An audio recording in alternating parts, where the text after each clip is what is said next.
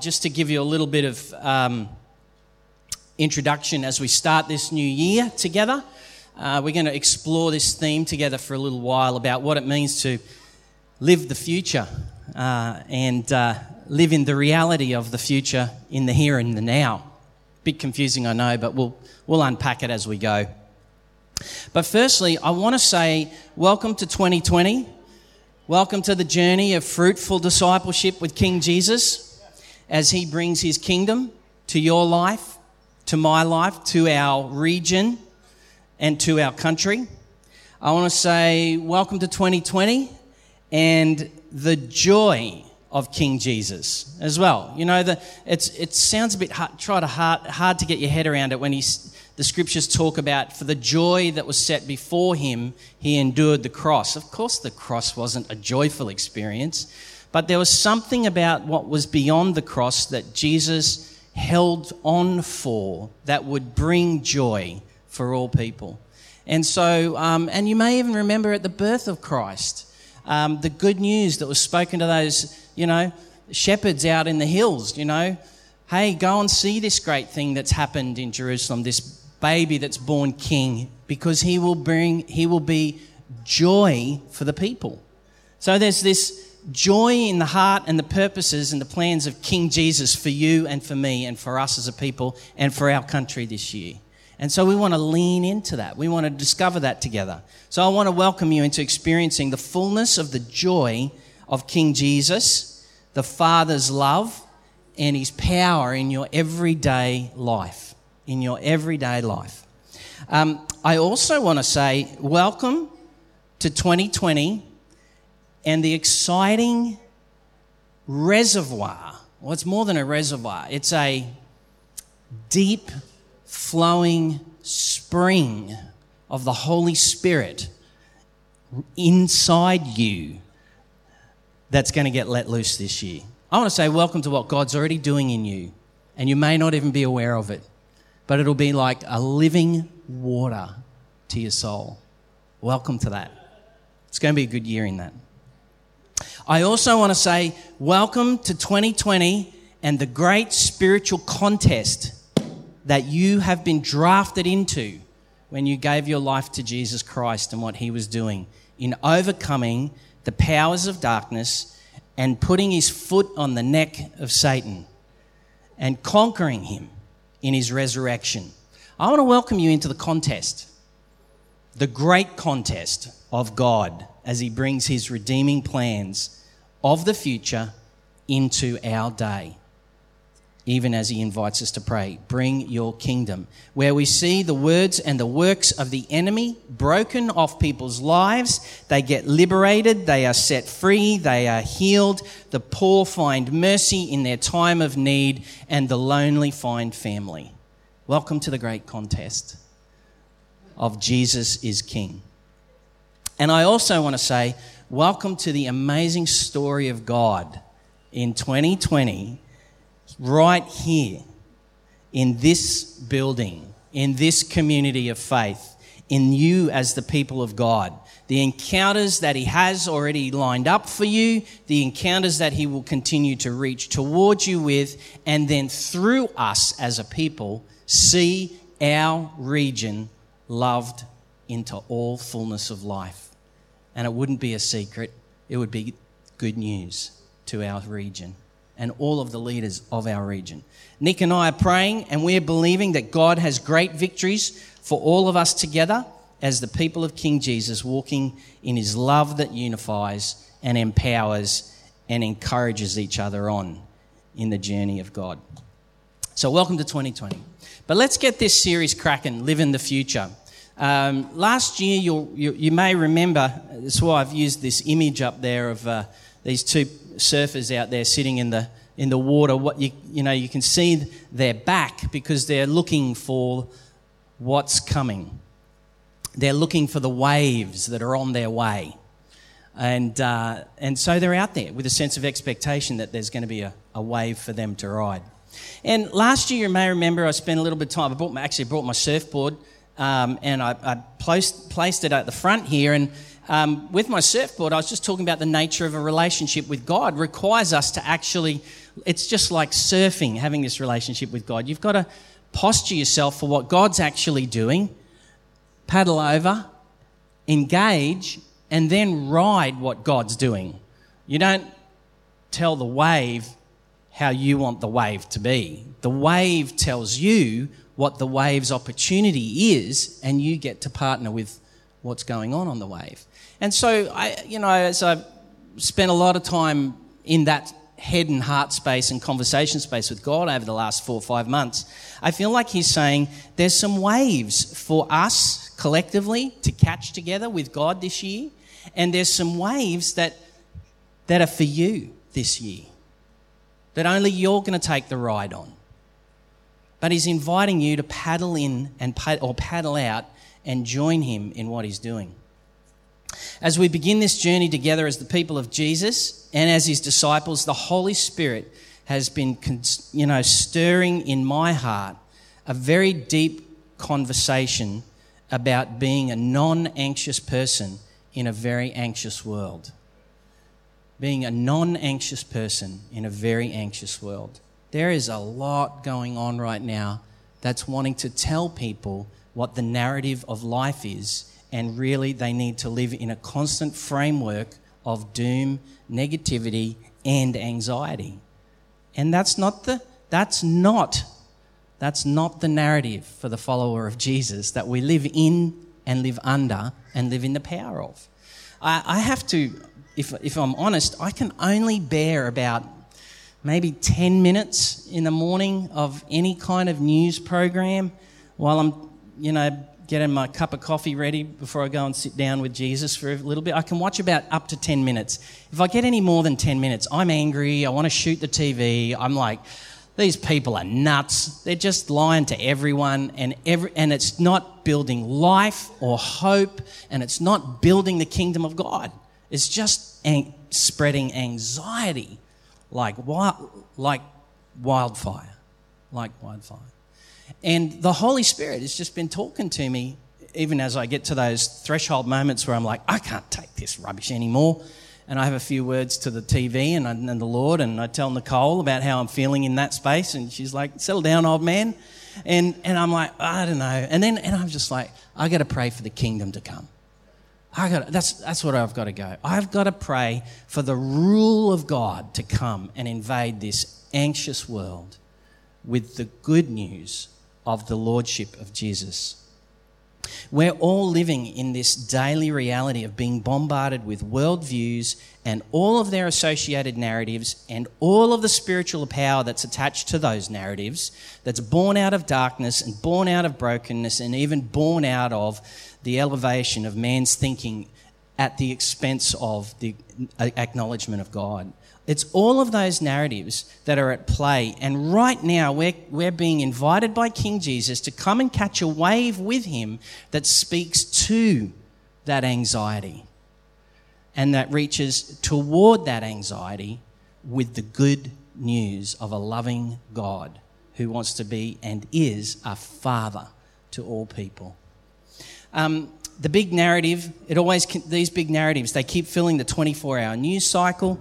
And one of the reactions, well, there's a number of reactions to all of this, uh, both on the, in the news cycles and in the spirit and in people's daily lives, is what we do is we reach, our first reach in the context of anxiety is for control. Would someone hit the stop button?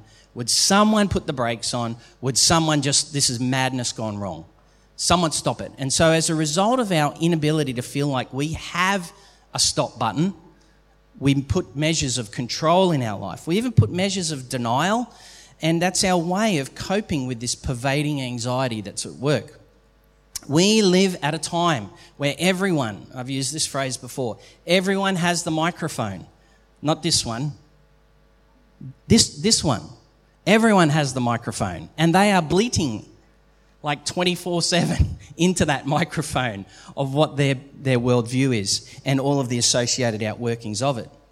And the, the interesting dynamic in all of that is, is that what, we, what people tend to do is they build up their defensive corner, they load up their gun with their convictions, and they, they secure themselves, and then they start shooting at the other people in the other corner, in the other, in the, in the other corner.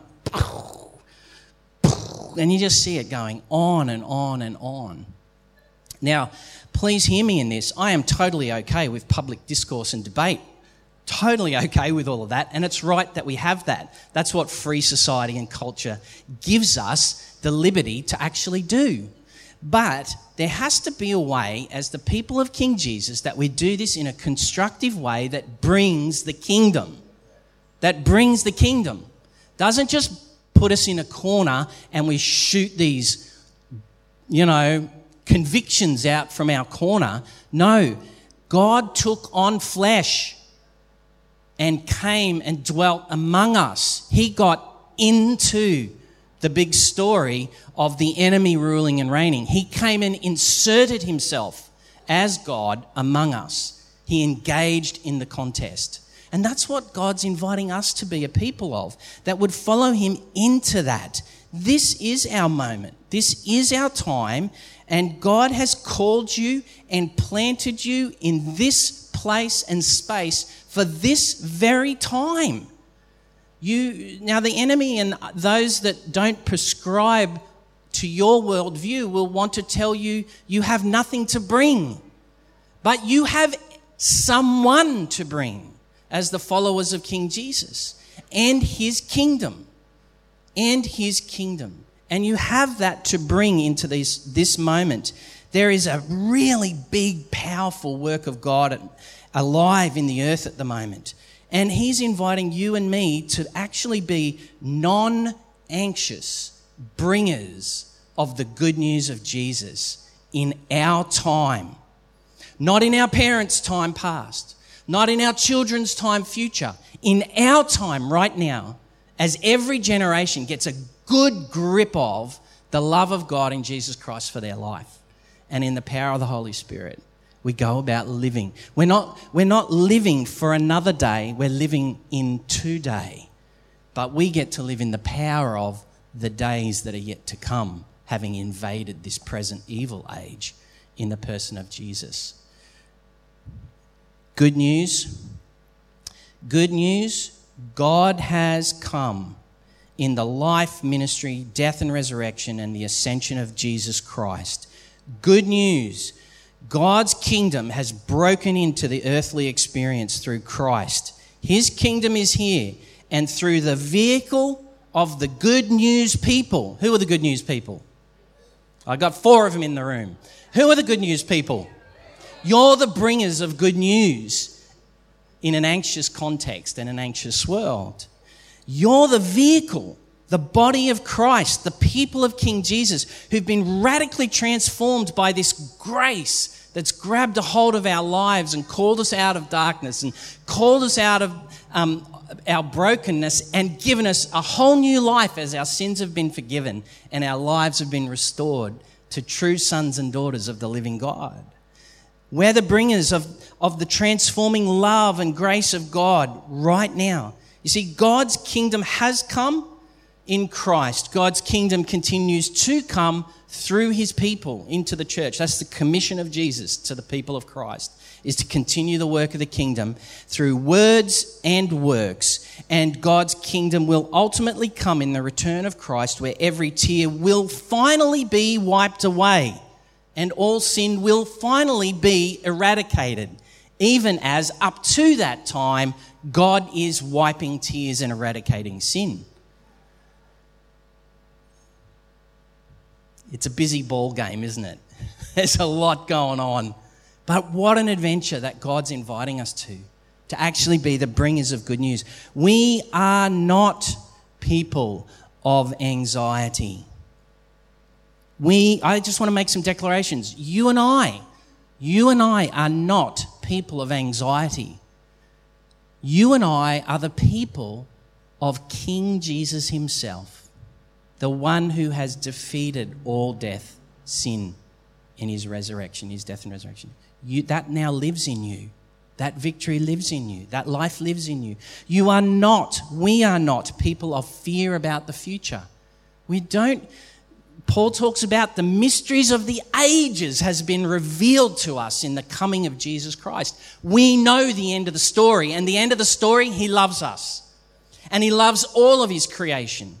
And he's madly at work and, and in love, restoring all things to himself. And he's doing it through people like you and me, the body of Christ, in our workplaces, in our marriages, in our way we're trying to learn how to parent our children. It's, it's in all of that that we don't fear the future because we know how the story ends. It's actually a good ending. That's why it's called good news. Neil will talk a little bit about that over the next few sessions if you come and hang out with him. It's not, it is the good news of God fully at work. We are not, also, we are not people without reason for our faith in this time. We are not people without reason. We are people with reason, well thought through, well thought through reason for our faith because we have reasoned that the person of Jesus Christ revealed was and is and always will be who he is the Son of God incarnate, the Son of Man revealed. He's not some phony, he's not some fake, he didn't just disappear. The witnesses of history tell us that they walked with him in his resurrection after he rose from the dead. Jesus is alive. And if you ask any of the people in this room that do know King Jesus, I'm pretty sure there's a bunch of stories in there where you've gone, you know, I was having a chat with Jesus the other day. And you're not crazy. You're not. And we are not people living in the fear of the doom of those who have the global microphones. We are the people of the kingdom of God in Jesus Christ. We are the bringers of His good news. A, uh, we bring it in His words that testify to His truth, that His kingdom is here, and in His works that demonstrate His word is true by healing the sick, by casting out demons, by feeding the poor and by telling people it's good news. God's here and He's right now available to you in Jesus. I want to begin by exploring this relationship together with you, with King Jesus, as He invites us to live as people of hope, living in the power of the, free, the future rule and reign of God today. If you've got your Bible, quickly open it. John chapter 5. I just want to read one quick story John chapter 5. It's a, it, if you haven't got your Bible or you, with you, or you grab your Bible app, um, we'll, we'll, get on to that. Um, but John chapter 5, I quickly want to read this story to you about how Jesus um, goes to this pool one day, and at this particular pool, people who um, are sick, who are invalid, who are blind, who are unwell, all go there in the hope of finding healing for their circumstances. And then the, the, the, the, um, the context was it, was basically a pool that was fed by an underground spring. But the, the, the supernatural reality of what the scripture captures, so don't read out the supernatural out of the Bible. I know we tend to do that, but don't read the supernatural out.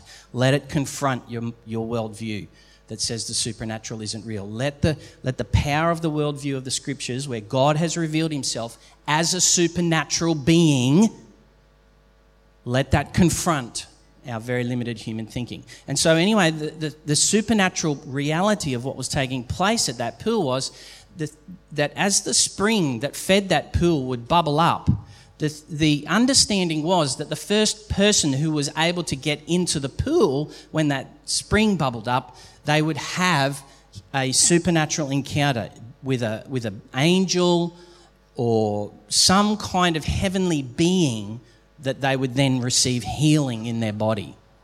And so this one particular man though who's been there for 30 something years, he's he's there every day but he can't uh, he can't get into the pool first because he's of his he's an invalid.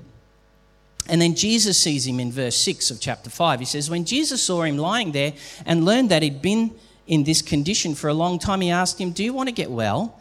Sir, the invalid re- replied, I have no one to help me get into the pool when the water is stirred. While I'm trying to get in, someone else goes down ahead of me. And then Jesus said to him, Get up, pick up your mat, and walk. Forget the pool. it's like, what? And crazily enough, this guy actually takes Jesus at his word, and at once the man was cured. He picked up his mat and walked. Now we read that like one sentence and very two two dimensionally, but that would have been shocking to see. Like it would shock your sensibilities to see, and and and the audio that would have gone with that. We kind of read that without the audio.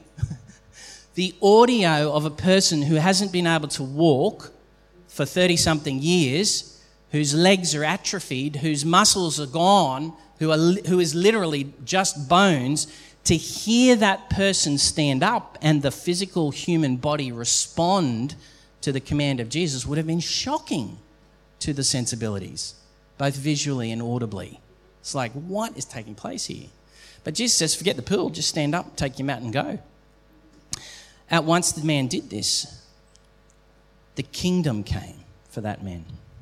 That day on which this took place was the Sabbath, and so the Jewish leaders said to the man who had been healed, It's the Sabbath, and the law forbids you for you to carry your mat. Come on. If there's one thing religion does, it stops you from having a good party in what Jesus is already doing. Religion, religion and the law will shut you out from seeing what Jesus is doing and the party of his kingdom breaking in all around you. Because the, it's all grace. We spoke about that last week. Embrace the grace. It's all gift. It's all gift. The kingdom comes as a gift from God that no man may boast. It's the kindness of God, it's the love of the Father. This is who our God is, revealed in Jesus. But religion will often want to jump up, both within us and around us, to try and shut that thing down.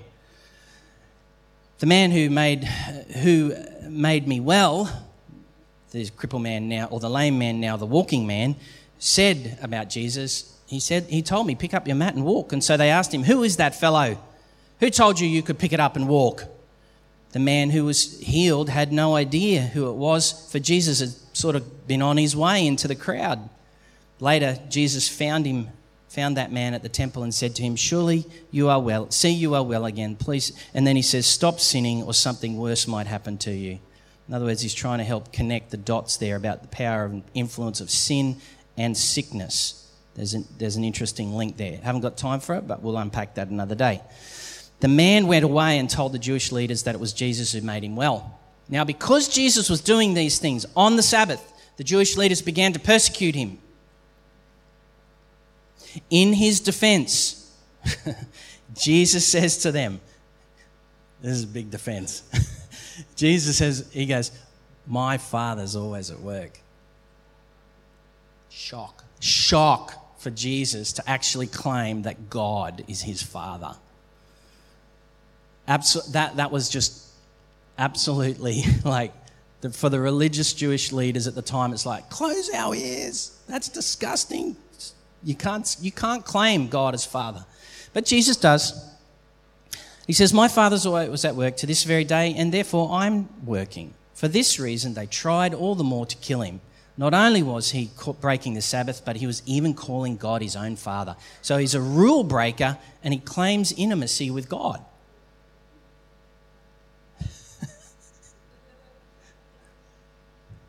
this is what the Holy Spirit will do in your life.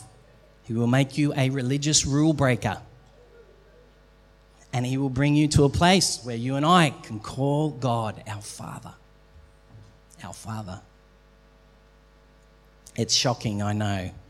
But Jesus gave them this answer Very truly, I tell you, the Son can do nothing by himself. He only does what he sees his Father doing. Because whatever the Father does, the Son also does. For the Father loves the Son and shows him everything he's doing. Yes, and he will show him even greater works than these, so that you will be amazed. For just as the Father raises the dead and gives them life, even so the Son gives life to whom he please, is pleased to give it. Moreover, the Father judges no one, but has entrusted all that to the Son, uh, to the Son, that all may honour the Son, just as they honour the Father. Whoever does not honour the Son does not honor the Father who sent him. Very truly, I tell you, whoever hears my word and believes him who sent me has eternal life. Now, When you hear that word, eternal life, he's not saying heaven.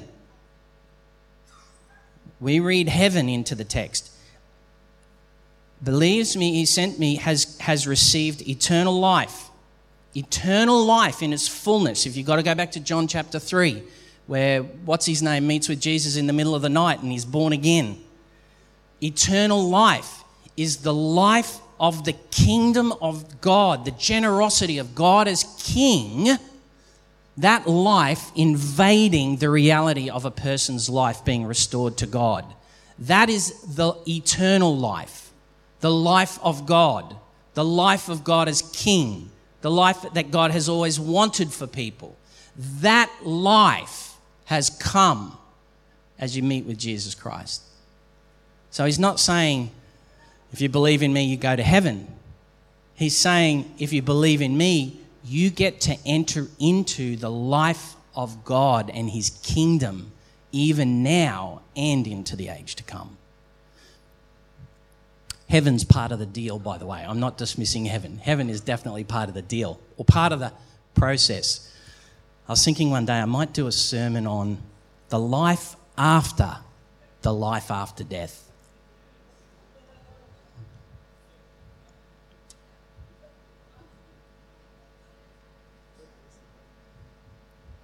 it's a bigger picture. Um, anyways, very truly I tell you, a time's coming now when the dead will hear the voice of the Son, and those who hear will live. For as the Father has life in himself, so he has granted the Son also to have life in himself, and he has given him authority to judge because he's the Son of Man. Notice how Jesus is saying, he's prophesying, there's a time will come, the dead will be raised. Well, in the day Jesus rose from the dead, a whole bunch of other people who were longing, longing for the promise of the kingdom to come, of the long story of God, guess what happened to them? They rose from the dead. and they started running around saying, It's true, it's true, it's true. Jesus Christ is, is God. It's true, it's true, it's true. So the very thing that was supposed to happen at the very end of the age happened in the resurrection of Jesus Christ. It's already started and it's happening all the time. That's why we pray for the sick. And that's why you see people with these amazing ministries where God actually uses them to raise the dead today. I know this, is, this confronts all of us, but it's good stuff. Hang in there. John chapter 5, though, the, the core thing that I want us to pick up out of that is the relationship that Jesus shares with the Father. This year, as 2020 unfolds, for each of us, our, the hope of John, when John wrote that gospel, John wrote it, in, and he says it, here's my reason for writing it in John 20. He says, I've written all this that you might believe that Jesus is the Christ, is the Son of God, and that by believing you would have life in his name. Like right now, that life from above, that eternal life. John wrote all of this because in John 3 he says, Because God's loved the world that he has sent his Son that whoever believes in him wouldn't perish but have eternal life. You can be perishing this side of the end of the age. There's people perishing in their everyday choices. You can either perish in your choices or you can choose to have life according to who God is.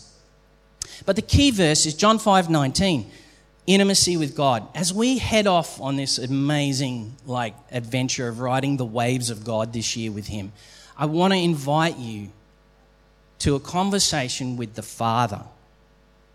The greatest experience of my life, and that continues to be the case, is the one where the love of God invaded my life and set me free from sin. I was literally born again into the life from above, God's rule and reign, and I was ushered into a powerful experience of a daily intimate relationship with a loving God, a loving living God.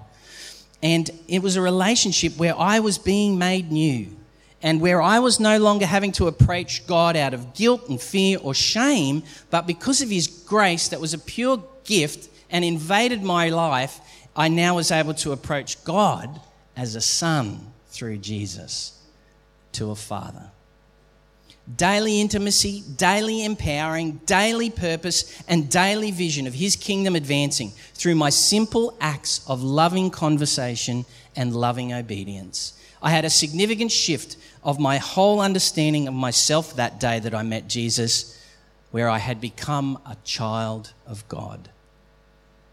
I was born again. I was born from above.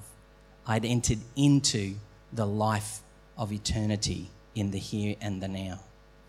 Jesus says, I tell you the truth, the Son can't, can do nothing by himself. He can only do what he sees his Father doing.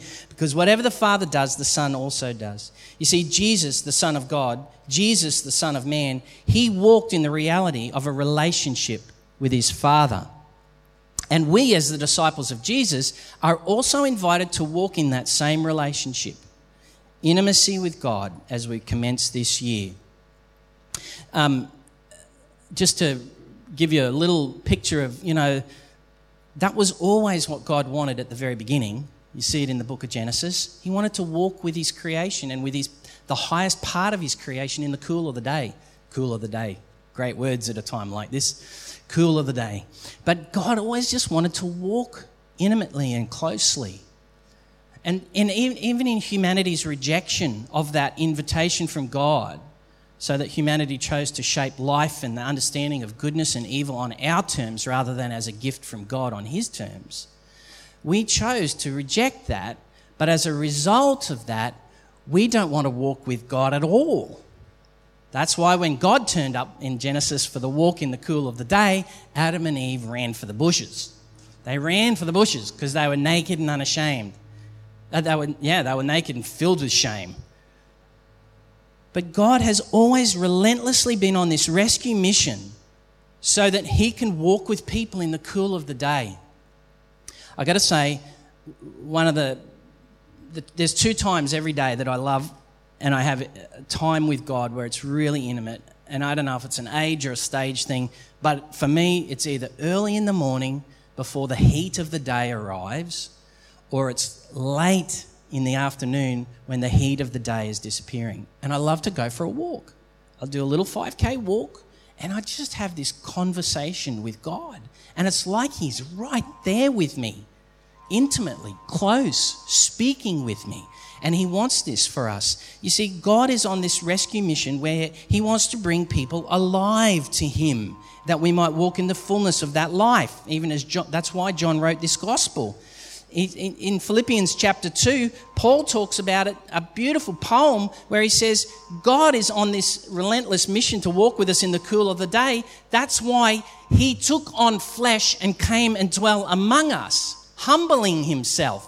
Why? So he could walk with us in the cool of the day. God has always been about restoration. Always. And he wants to walk intimately in the cool of the day with you and with me this year. So here's a few little tips as you head out into the waves this year. Here's a few little tips. Well, the first one is um, Mark chapter 4 4. Jesus here is in the great contest with Satan in the desert. Okay? And, and Satan says, just, you know, turn that into bread, eat that, you'll, you know, do, do that. And he says, no, hang on a minute. I, I, I'm not eating that. I, am going to survive on the Word of God. It's, and, he, and Jesus says, it's written. So Jesus leans way back into the book of Deuteronomy as a good Jewish student, and he reaches way back into Deuteronomy and he says, actually, it's written. You know, in the great contest, and you and I are going to have some major contests over the next 12 months. Major contests as God advances his love into the anxiety of our culture through you and through me. In those contest moments, you are going to be confronted with all sorts of things. And where are you going to lean? My encouragement is lean into the word. Lean into the, it's written. Hang on a minute, it says this in the word. It says this in the Bible. Jesus did that as a lifestyle. I encourage you and I to more of that as well this year. Get yourself a Bible reading program. There are so many great things on apps and YouTubes and all sorts of stuff nowadays where you can have a daily Bible reading program with video, with audio, with everything to help you.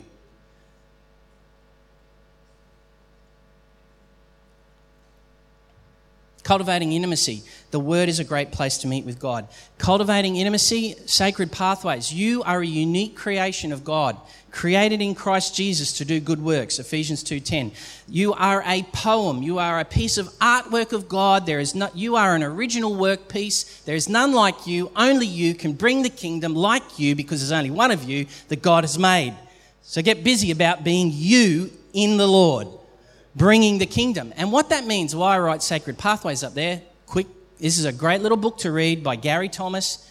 Note this Gary Thomas, write it down, called Sacred Pathways. And basically, what he does is he just helps people realize that we're all made very uniquely. Some people connect with God most and best in nature. So when they go for a walk, they connect with God. For me, I must have my annual two weeks of the beach.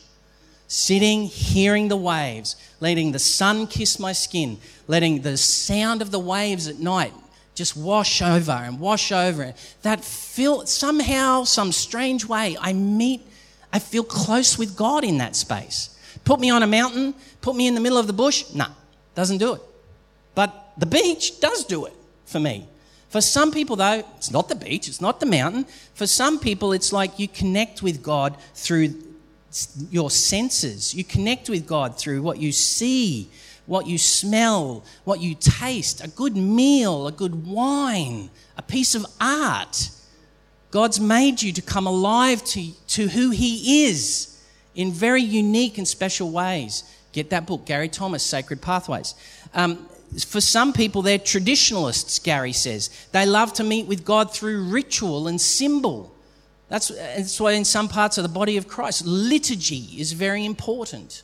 How you approach God in prayer is, is very organized and, and authored. But for some people, they connect so powerfully with God in that space. Some people love meeting with God as they, they're referred to as ascetics. They love silence and solitude. Get me away from the people. I just need to be on my own. That's where I meet with God when all the noise just. That's not for me, but it is for some. There's activists as well who love to be in that place of seeing the confronting work of God's love engaging with another person's life. It's like, oh, oh, oh, I want to be on the front line of that where that's going on, where God and people are meeting. Show me how I can pray to be a part of being in that. For some, it's caregiving. For some, it's an enthusiasm. There's contemplatives, there's intellectuals. But all of it, God has made you in a unique way to have a relationship with Him. Figure it out. Take some time and figure it out, guys. Get into that. Um, I also want to say this one the Holy Spirit, the gift of tongues. Now, the gift of tongues is, uh, Paul talks about this as a means of edification of yourself as you are operating in that grace of, of tongues. And, um, and so, whether it's in the context of worship or prayer or when you're going, like, I speak in tongues pretty much non stop when I go for my afternoon walk. It's just like I want to be really close with you, God, and so I'm going to lean into the person the Holy Spirit who lives in me. All of Him lives in me, not part of Him, all of Him lives in me. And, and so I just ask that this gift might be activated in my spirit right now so that I can have communion and intimacy with you, God. And away I go. Should have bought a Honda, should have bought a Honda. Off I go, you know, for the rest of the, the few hours. But it's just like there is this sense of intimacy that comes with God in that space, the gift of tongues. People have looked at tongues for years with suspicion. There's parts of the body of Christ that says that stuff doesn't happen anymore. We don't belong to that part of the body. We belong to the part of the body that says when you are filled with the Spirit, you get all of the gifts, all of who the Holy Spirit is, all of Him, not part of Him. And situationally, the gifts of the Spirit of who He is in you in that moment will manifest accordingly. That's the part that we belong to. And 1 Corinthians 14 4 says, Anyone who speaks in a tongue edifies themselves. There's, there's something that happens in here that builds me up, that connects me with God, that reminds me of who I am again, helps me understand the part of what I'm, I belong to in following Jesus Christ, and, and, and even overcome the lies of the enemy. But I, I want to I want to stir that again. The gift of tongues, don't forget that. Don't forget, that's where we're going to swing into our more Pentecostal arm of who we are. We love the Spirit. Lean into Him. And for those in the room who right now are like, I've never done that, but I would like to do that. Gonna, we're going to pray today that the Lord would just loosen your spirit and your tongue and you'd be free to enjoy that grace. Um, also, so I want to remind you of that gift today as you start the journey. I also want to remind you about the life of your heart. What you put the attention of the eyes of your heart on will be enlightened into your life. So I want to encourage you, even as Paul encouraged the Ephesians, make sure the eyes of your heart are enlightened to know the hope of Christ. Let the attention of the eyes of your heart be on Jesus to increase the intimacy that you have with God. What you put the focus of your heart onto, the, the attention of the eyes of your heart, that will be enlightened to you and in you. So just be careful what you give your heart to. Be careful what you allow to catch the attention of your heart this year. Let the eyes of your heart be enlightened to know Jesus. Um, I also want to remind us as well about um, if my little blipper here would work. Yeah, there we go. Revisit the Father's words. You, you, for, probably for most of us in this room here, you have had at some point someone, somewhere along the way, pray with you, and they would have said something like this broad brush. They may have said, You know, as I'm praying for you, I feel like God wants you to know this about how He's made you or how, how He's going to use you in life. And they may have just said it as simply as that. That's like prophecy, the heart of the Father, calling you into what He has for you. And what tends to be the case is um, we don't know really how to steward that. I was having a chat with, at dinner last night with Jerry about this stuff. It's like, how do we steward these things? What, how do we do that without being anxious? How do we do it from a place of rest? How do we do it out of a place of participating with this love of God that said, hey, you know what? I've got this in store for you. I've made you for this. You're going to do this with me. And it was just a great conversation. I don't know if we came up with great answers, but it was a great conversation. But there was an invitation, even in the conversation, that I was sensing of the Holy Spirit. It was like, pull out the diaries again. Pull out the, all those, you know, when the, someone came to town and prophesied over you and you took your phone out and you recorded it while they were praying for you. T- listen to them, revisit them. Look at the themes that God is speaking to you through them. Enjoy the conversation that God's actually wanting to have with you about them, but revisit them. Revisit them in, over the next 20, uh, in 2020 in the good times and really revisit them in the hard times. Really revisit them in the hard times. That's the gift of the prophetic.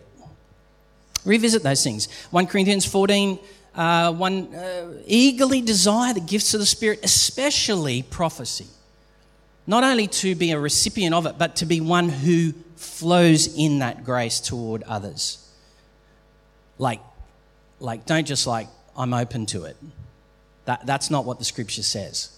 The scripture says, get after it.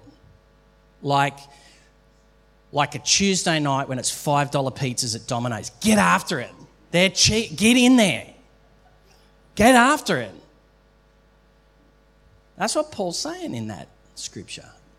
He's not saying be open. He's like eagerly, like, I love Tuesday nights. The rest of my family doesn't, but I love Tuesday nights. I'm like, I'm always like, pizza night, let's go. And they're like, again? I'm like, yes, let's go. Pizza night. Get after those, that grace of the Spirit that prophesies. Eagerly desire that activity because it's bringing the heart of God to people for their edification, their encouragement, and their comfort as they're trying to make the journey through this anxious moment in the world with the conviction of the good news of God. They need to hear it. Um, dust off the just, just like get up front, like get up front and get in the enemy's face, will you? Just get in the enemy's space. Say, hey, I'm dusting off everything you've ever had to say about me. Every disqualifying thing that you have thrown at me, I'm telling you now, I'm throwing at you the life, death, and resurrection of Jesus Christ in response. Get out of the way, dust it off. Stop listening to it, those old tracks, those old thoughts, and start investing in who God says you are as His children through Jesus Christ as a child of God. Dust off the old. Don't take the dust of the old into the new, new year. Leave it, leave it behind. Leave it at the cross. Leave it at the cross. And uh, well, lastly, um, put on the tool belt. put on the tool belt. You've been drafted into the work of the kingdom of God. You've been drafted. It's work. Sorry to disappoint you there, folks. It's work. It's work. Partnering with King Jesus is work in his, as he brings his good news message to the people that we live among. It's work. It's choice, it's time, it's your resources, it's your energy, it's your emotions, it's your life of prayer, it's work.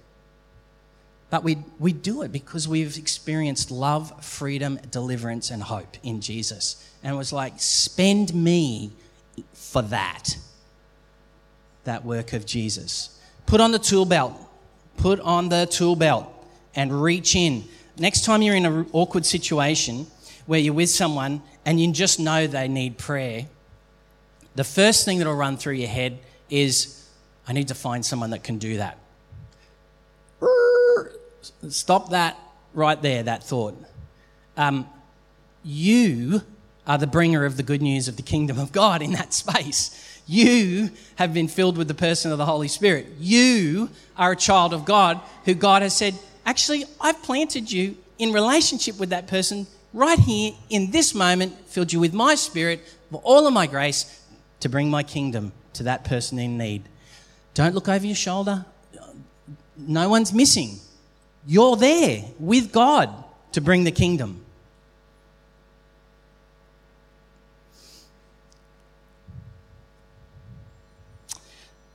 Let's, let's land the plane.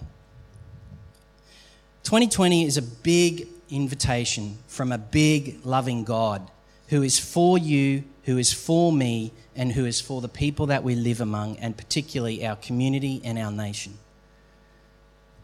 We who get to live in the power of the invading age to come, the future of Jesus in the here and the now, right here and now, we are being invited to follow Jesus into the anxiety of our cultural moment. Remember these words God is unrelenting. God is unrelenting.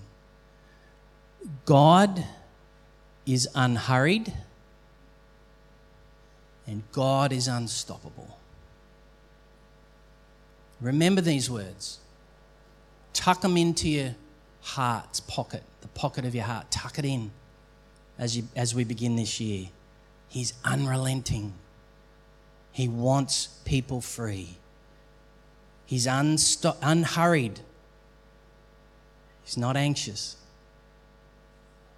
He's unstoppable, as we've seen in his resurrection and his rule breaking in even today. Just remember those things as you start this year. Now, when you go surfing, you often feel like, well, if you have never been surfing, often this can happen to you when you do surf. You're out there and you you work hard to get on a particular wave that's coming through. And sometimes you miss that wave and then your friends get it. They get on that wave and they are just like, woo! And you're there there they go, enjoying the wave. I missed it. I missed it. And they'll come back and they'll tell you, you've just missed the wave of the day. The good news is there is always, always, always another wave. The waves don't stop. You will not miss out. You won't miss out on what God has for you in the adventure this year. And, and He wants to dispel any, any of that thinking for any of us this morning.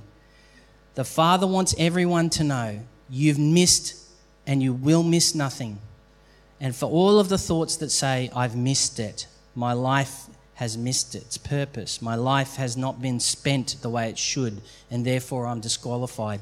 The good news of God's invitation for your life today and for mine as we connect with Jesus is there's another wave of God inviting you to get on with what He's doing. Who wants to catch a wave with God? If you want that, why don't you stand and we'll pray? Grab your board, the waves are coming. They're beckoning you. God is saying, Come and ride the good news waves of Jesus in 2020. Corny, yes, but it makes sense. Holy Spirit, I just thank you for what's happening in the room right now with you're, you're just drawing people's hearts and their attention and their life to what the Father has for them. And in the name of Jesus, I just I, I just take authority over all of the, the disqualifying thought life and the words of the enemy that says you've missed it and now your life is naught. I just cancel the power of all of that in Jesus' name. And in Jesus' name, I'm Holy Spirit, would you birth vision again in the hearts of everyone in this room to see what the Father's doing in their life, that they might join in with the waves of your kingdom washing through their life and into the lives of others. Come, Holy Spirit. Come, Holy Spirit. Show us the wave.